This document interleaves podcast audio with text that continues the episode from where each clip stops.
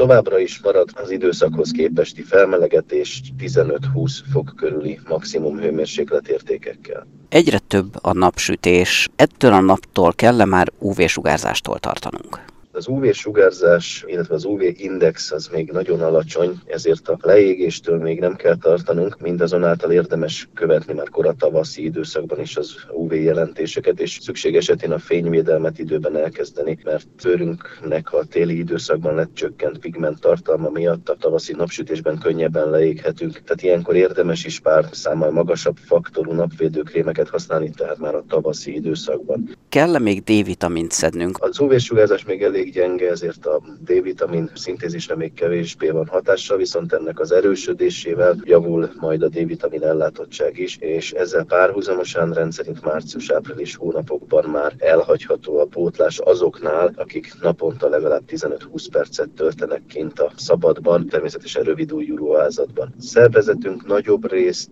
körülbelül 90%-ban a bőrből és kisebb százalékban a táplálékból fedezi a D-vitamin szükségletét, és hát nagyon fontos vitaminról, sőt inkább már hormonról van szó. A felmérések alapján a magyarok többsége koratavaszra, sőt 50%-uk még a nyári időszakban is D-vitamin hiányos, főleg az idősek, akik kevesebbet mozdulnak ki a napfényre. Pedig a megfelelő D-vitamin ellátottság szempontjából elégséges lenne napi körülbelül negyed órát, fél órát ilyen rövid újú öltözetben a napon tölteni, de hát sajnos a magyarok nagy része, illetve hát nagyjából a fele nem tölt ennyi időt kint a szabadban. Nagyon fontos vitaminról van szó, és sajnos kevésbé ismert, hogy a csontritkuláson túlmenően számos egyéb betegségekkel is összefüggés mutat a hiánya. Ilyenek lehetnek például a depresszió, immunrendszeri gyengeség, szívérendszeri betegségek, cukorbetegség és sajnos bizonyos tumoros betegségekkel is összefüggést mutathat. Tehát ezek alapján az új ajánlások szerint érdemes az őszi-téli időszakban a pótlása, amely 1500-2000 nemzetközi egység napi bevitelét jelenti október és április hónapok között.